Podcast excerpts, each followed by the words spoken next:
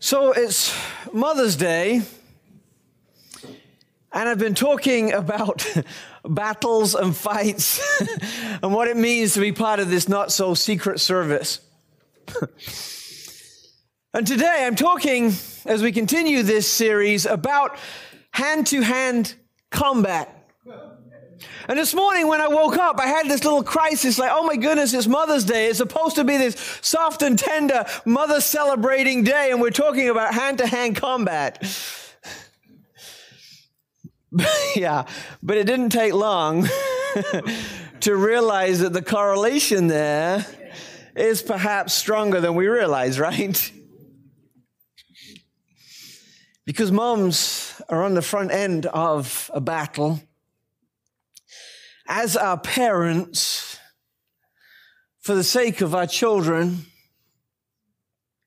and as we get older, those that we have to stand in the gap for and offer some kind of parenting to. So we've been talking through this series that when God grabs a hold of us and God calls us, He calls us to a not-so-secret service.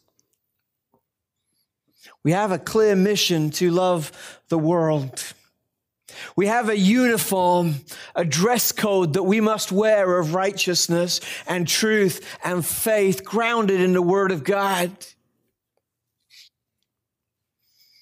We talked last week about how in this not-so-secret service, we must surround ourselves with the right kind of detail, and we must be the right kind of detail to others. But I want to wrap up this series today by talking about one of the hard parts of being involved in this kind of service. And that's that there are times when we have to engage in hand-to-hand combat.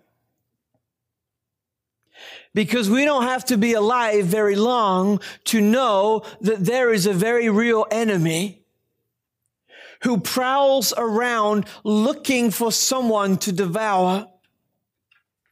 I'm not talking about some caricatured devil with little red horns. We're talking about the force of evil. Let me remind you that people aren't evil as much as they are victims of the evil one. That our call is to love those who persecute us, to love those who are evil towards us, because the evil that they extend is because they are victims of the evil one. So hand-to-hand combat against our enemy who is always prodding, always provoking, always trying to trip us up. I'm not really into all the fights and the pay-per-view boxing things. But this one that we're going to read about today, I'd have loved to have seen that one. Because the more mature I get in the faith, the more I get excited about the sure and certain demise of our evil one. Because the havoc that he wrecks is so ridiculously costly. I would love to have seen this battle. It's found in Matthew chapter four. Jesus goes hand to hand with the adversary, Satan. As we talk through this scripture, two things. First of all, it's important to realize that Jesus fought this battle not in his divinity, but in his humanity. Jesus fought this battle not in the heavenlies, but here on earth. And so secondly, if he as a man can fight the enemy, so can we. And there are some principles in this story that I think if we can grasp, we can do a better job of being victorious over this force of evil that is so prevalent in the world. There are five things I want to highlight today. Matthew chapter four, verse one.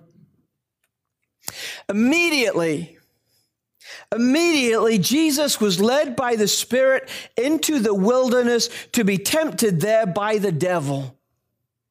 For forty days and forty nights, he fasted and became very, very hungry. The verse starts off by saying immediately, which asks the question, immediately after what? What had happened in chapter three is that Jesus had been baptized. That at about thirty years of age, Jesus was finally starting to come into that purpose for which, had God, for which God has sent him from heaven. This baptism was an incredibly special baptism. He had his friend John conduct it. Everybody was watching. And as he goes under the water, and as he comes out, he hears this voice. Everybody hears this voice. This is my son. With him, I am well pleased. I love him. Imagine if you hear that word of affirmation from God. This is my son, whom I love, with him I am well pleased.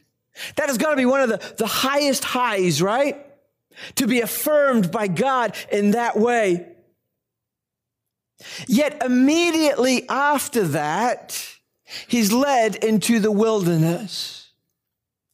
I think the first thing that we need to grasp if we're going to defeat this evil in the world is that we need to realize that we are often most vulnerable to his attacks when we think that we are at our highest places. When things are going really, really well, that's when we're most vulnerable. When we tend to think that we're most susceptible to temptation when things are going wrong and when things are going bad and in the low moments of life. Not at all. We are most vulnerable before our enemy when things are going well. The first thing that I think we need to understand if we want to have victory over this enemy is that we need to be very, very wary when things are going well in life. That's not to not enjoy it. That's not to not be grateful for it. But it's a reminder not to become arrogant about it. Because when we're at our most high, the enemy has a bigger target to take down. I see this in my soccer world all the time. Happens with the pros, and it happens with my U tens. Happened this past Saturday, not yesterday, the Saturday before. My team that I'm coaching, um, are a great team. They've been coached well. And we're playing this team who is absolutely terrible. And by some stroke of chance, this other team takes the lead in the first couple of minutes. And I'm like, you're kidding me. And we spend the next twenty minutes fighting back. And we equalize. It's like, okay, good. Finally, the world is getting the way it should be because I coach you better than this. And we go up the field again and we score and it's two one to us. And our players are kind of trotting back, celebrating because they think the hard work's done. The ball is on the center spot. The referee blows the whistle. The other team runs right to the other end. Just like that. It was like the parting of the Red Sea, and they score. And I'm like, you're kidding me. Because when we're at our most confident, when we're at the height, we're actually also at the most vulnerable. Happens in kids, it happens in pros, it happens in life, right? At that moment when we think we've beaten it, the enemy delights to bring us down. Be very, very wary when we hit the heights. Immediately, Jesus was led by the Spirit into the wilderness. Does this sound a little bit strange to anyone? That Jesus was led into this place of temptation. He was led into the place of hardship by the Spirit. You know, there are, there are two ways that we get into the wilderness. One is that we are led by God into difficult places. The other is that we put ourselves there. You know, you, you, you, you've all probably heard uh, some people say, oh, I'm feeling persecuted for my faith. I'm really in a wilderness right now. I guess God's got me in a wilderness. And you say, well, tell me about that. And, you know, they're telling you and you think, no, no, no, no, that's just your stupidity that's put you in a wilderness. You're not being persecuted for doing something right. You're being persecuted because you're an idiot, right? Stop it, right? But there are times as well when our good God leads us into difficult wildernesses. And we ask about that, what's going on? Why would the God who loves us so much lead us into difficult places? And I think a lot of the answer revolves around this word, tempted. You see, this word, tempted, as we understand it, is a very nuanced word in the Scripture. It means, uh, it's called perazine, which means, as we understand, tempted. But in its verb form, as it's used here, it becomes perazo, which has a completely different meaning that doesn't talk about tempting with an evil end. It talks about being tested with a good end. What's happening here is that this same word, depending on how it's used, can talk to temptation, which leads us away from God, or it talks about testing that leads us towards God. As Matthew says, the Spirit led him to be tempted.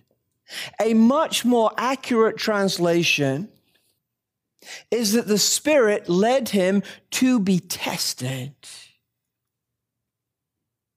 to help him strengthen his faith, to help him prepare for what God had for him.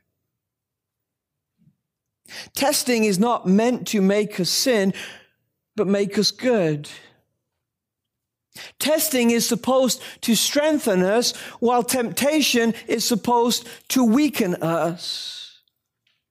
Testing comes to the one that God wishes to use. Satan wanted to tempt Jesus to sin, but the initiative here was always with God. One commentator I was reading this week said this paragraph, rather than be called the temptation of Jesus, should much more accurately be called the testing of Jesus. You see, the enemy moves in the realm of temptation, but God's love moves in the realm of testing. There's a story of Joseph in the Old Testament. He's a good man. He's a faithful man. He's a little bit irrational at times. But he has a hard life until God kind of brings it all around. And as he's summing up his life, he says, what the enemy intended for evil, God intended for good. That's exactly what is happening here. And so here's what I would encourage you to do when the, the battle gets, gets strong.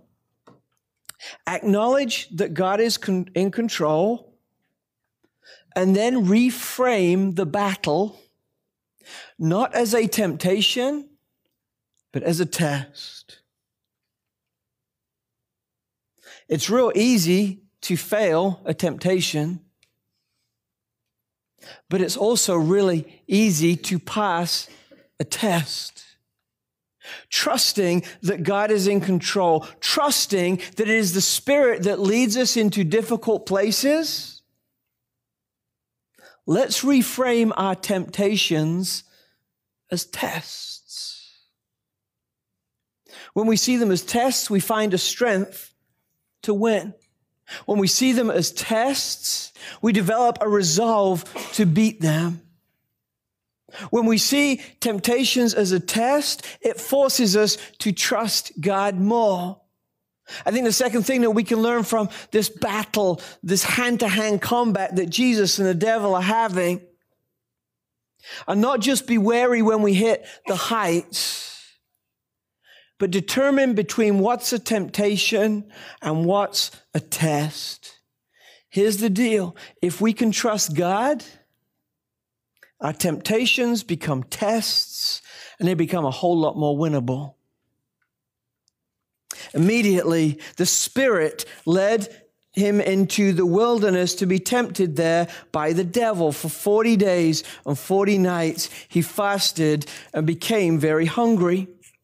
During that time, the devil came and said to him, "If you are the Son of God, tell these stones to become loaves of bread." Now, this desert, this wilderness, was littered with these little limestone rocks that in the right light and maybe under the right conditions could look like little pieces of bread. But Jesus says, no, no, no.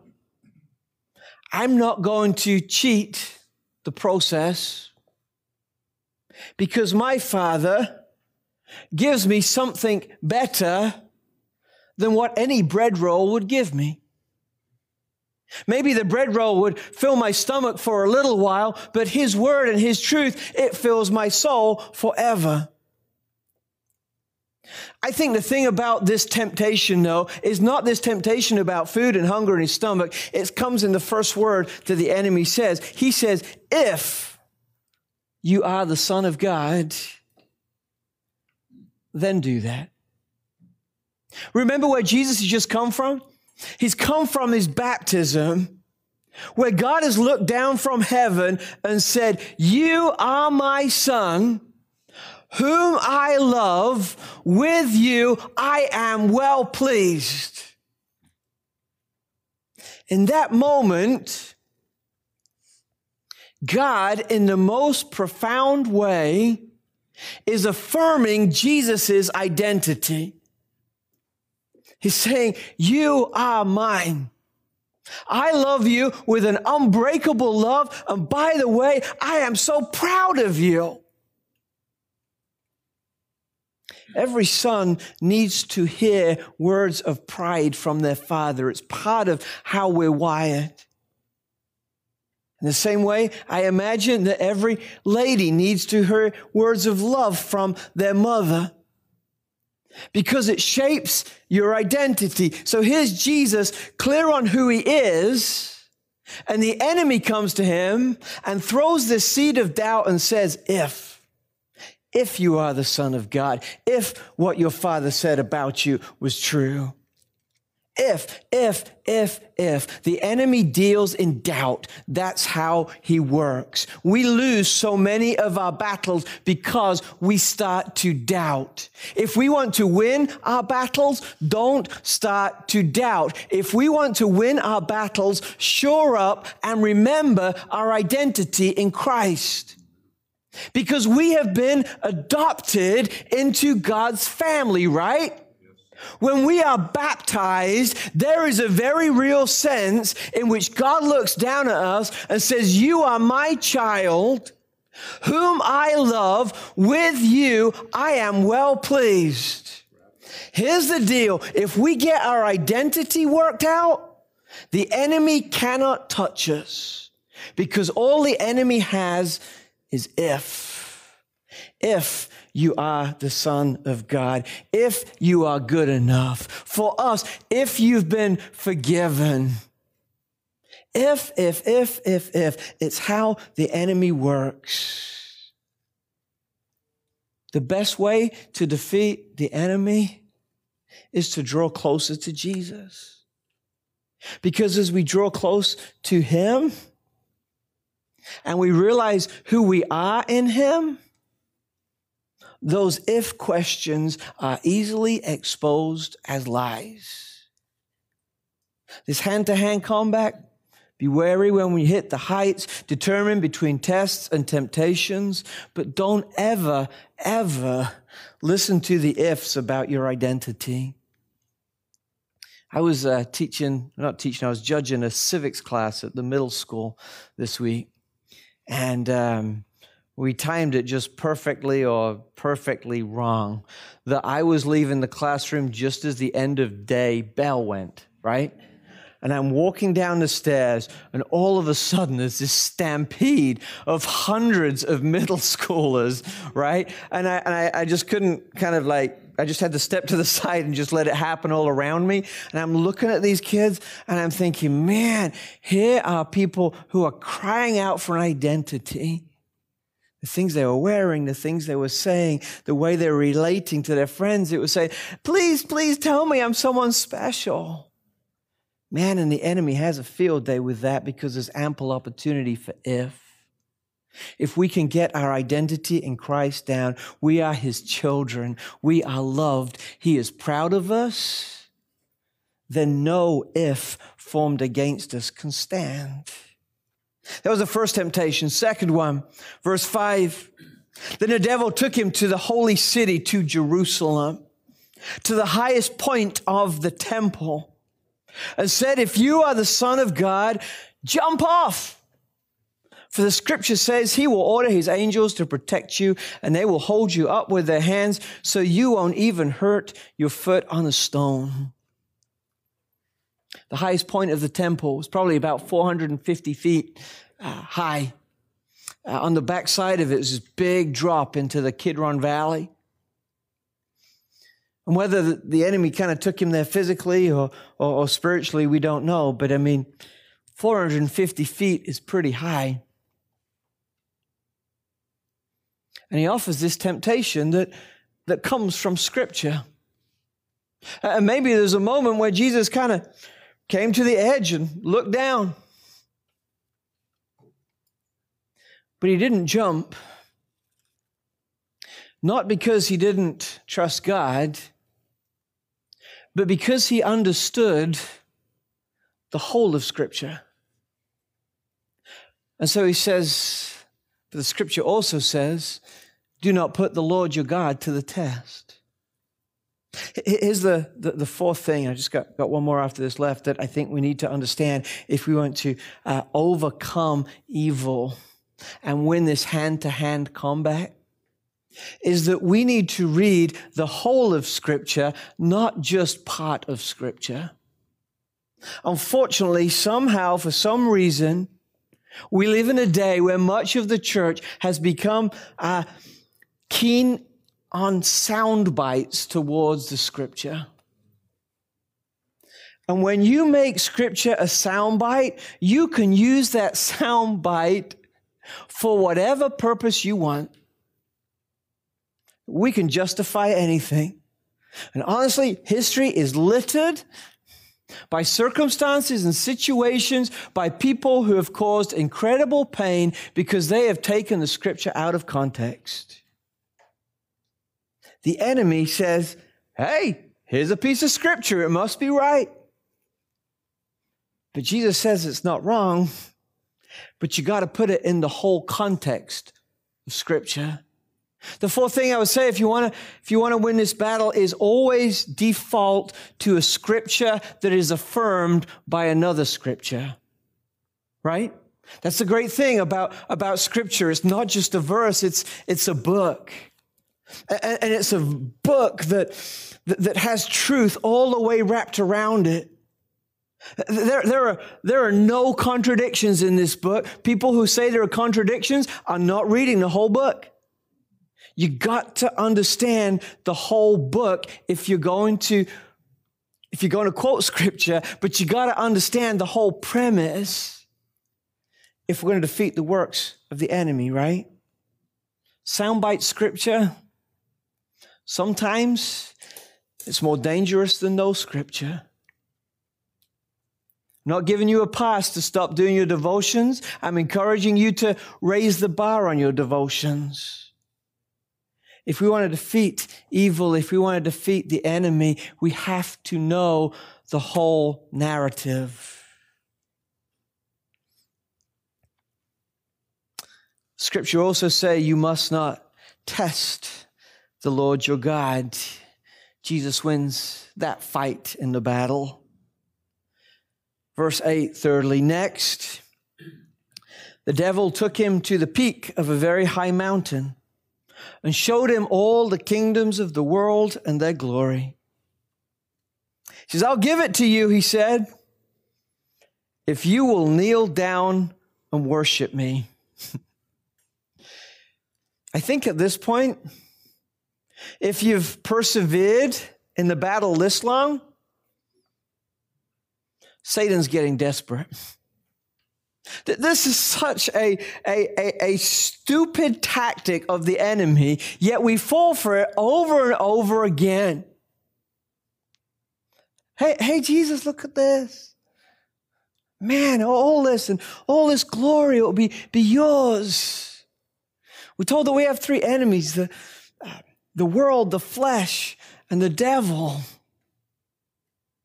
All things that we, we lust after. And, and, and the enemy said, hey, you gotta, you gotta, you gotta lust after this, Jesus. It can all be yours. But the enemy has been so desperate on so many levels. But mainly because this stuff he offered to Jesus wasn't his to offer anyway. He, he, he just sabotaged it, stolen it for what will turn out to be a short period of time. So Jesus, I'll give you everything in the world. Well, did you create it? No, it's not yours to, to give. If you kneel down and worship me, you know, that was how, how Satan was revealed. Uh, you know, Satan, this fallen angel, always wanted to be worshipped. And now he reveals himself. Hey, I, I just want someone to worship me. You know, we, we talk about um, being strengthened in our identity because that uh, keeps us from the enemy. You know, the enemy has a huge identity problem. He's so desperate. He doesn't know who he is. That, that was part of what he forsake when he, when he came down from heaven, forsook when he came down from heaven. So I just want someone to worship me. I just want someone to like me. And Jesus is onto him. So he says these words, verse ten, get out of here, Satan. Just quit trying. Jesus told him, for the scripture says, you must worship the Lord your God and serve only him. Each time Jesus comes back with scripture, we got to know the scriptures. Verse eleven, then the devil went away and the angels came and they took care of Jesus. I think the final thing that I would say about this last temptation is that we must let our love of God trump the lusts of life. Here's Jesus. He's on his high place. Everything that the world has to offer. It's glimmering. It's shining. It's sparkling. Satan says, have it.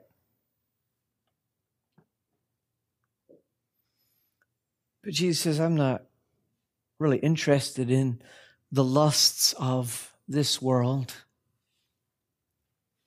because I belong to something infinitely better than this unending cycle of lust.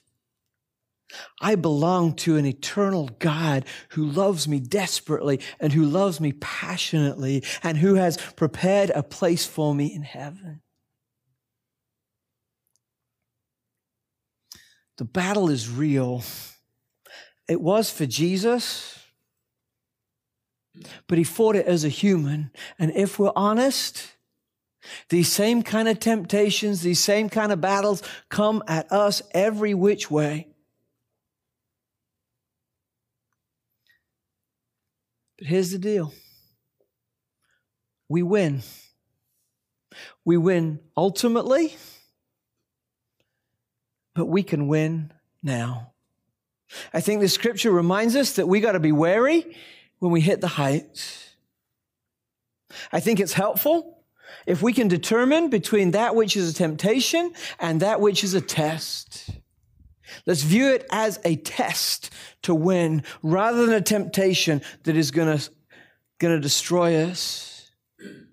I think we win if we say, I'm not going to listen to the ifs, and we lean into our identity in Christ. I think we win if we move away from this idea that Scripture is a soundbite, and we let Scripture affirm Scripture. And I think we win when we choose to love God more than we do the lust of the world. It's interesting that Jesus let all this stuff play out before he put his foot down and said, get out of here. Some of us have let this battle play out too long. We've listened to the ifs. We've been beaten up by the temptation. Perhaps we've even lost. And perhaps for some of us, it's time to put our foot down and say, get out of here. I'm done.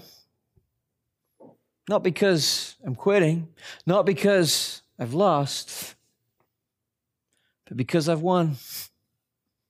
And I just don't want to fight this battle anymore. How do we fight the battle? We draw close to Jesus. He protects our vulnerability. He turns temptations into tests that strengthen us. He underpins our identity so that the ifs just bounce off us. He calls us deeper to read the whole story so that we can love God, love Him more than the lusts of this world. Here's the deal. Get out of here, Satan. Get out of here, because I'm with Jesus.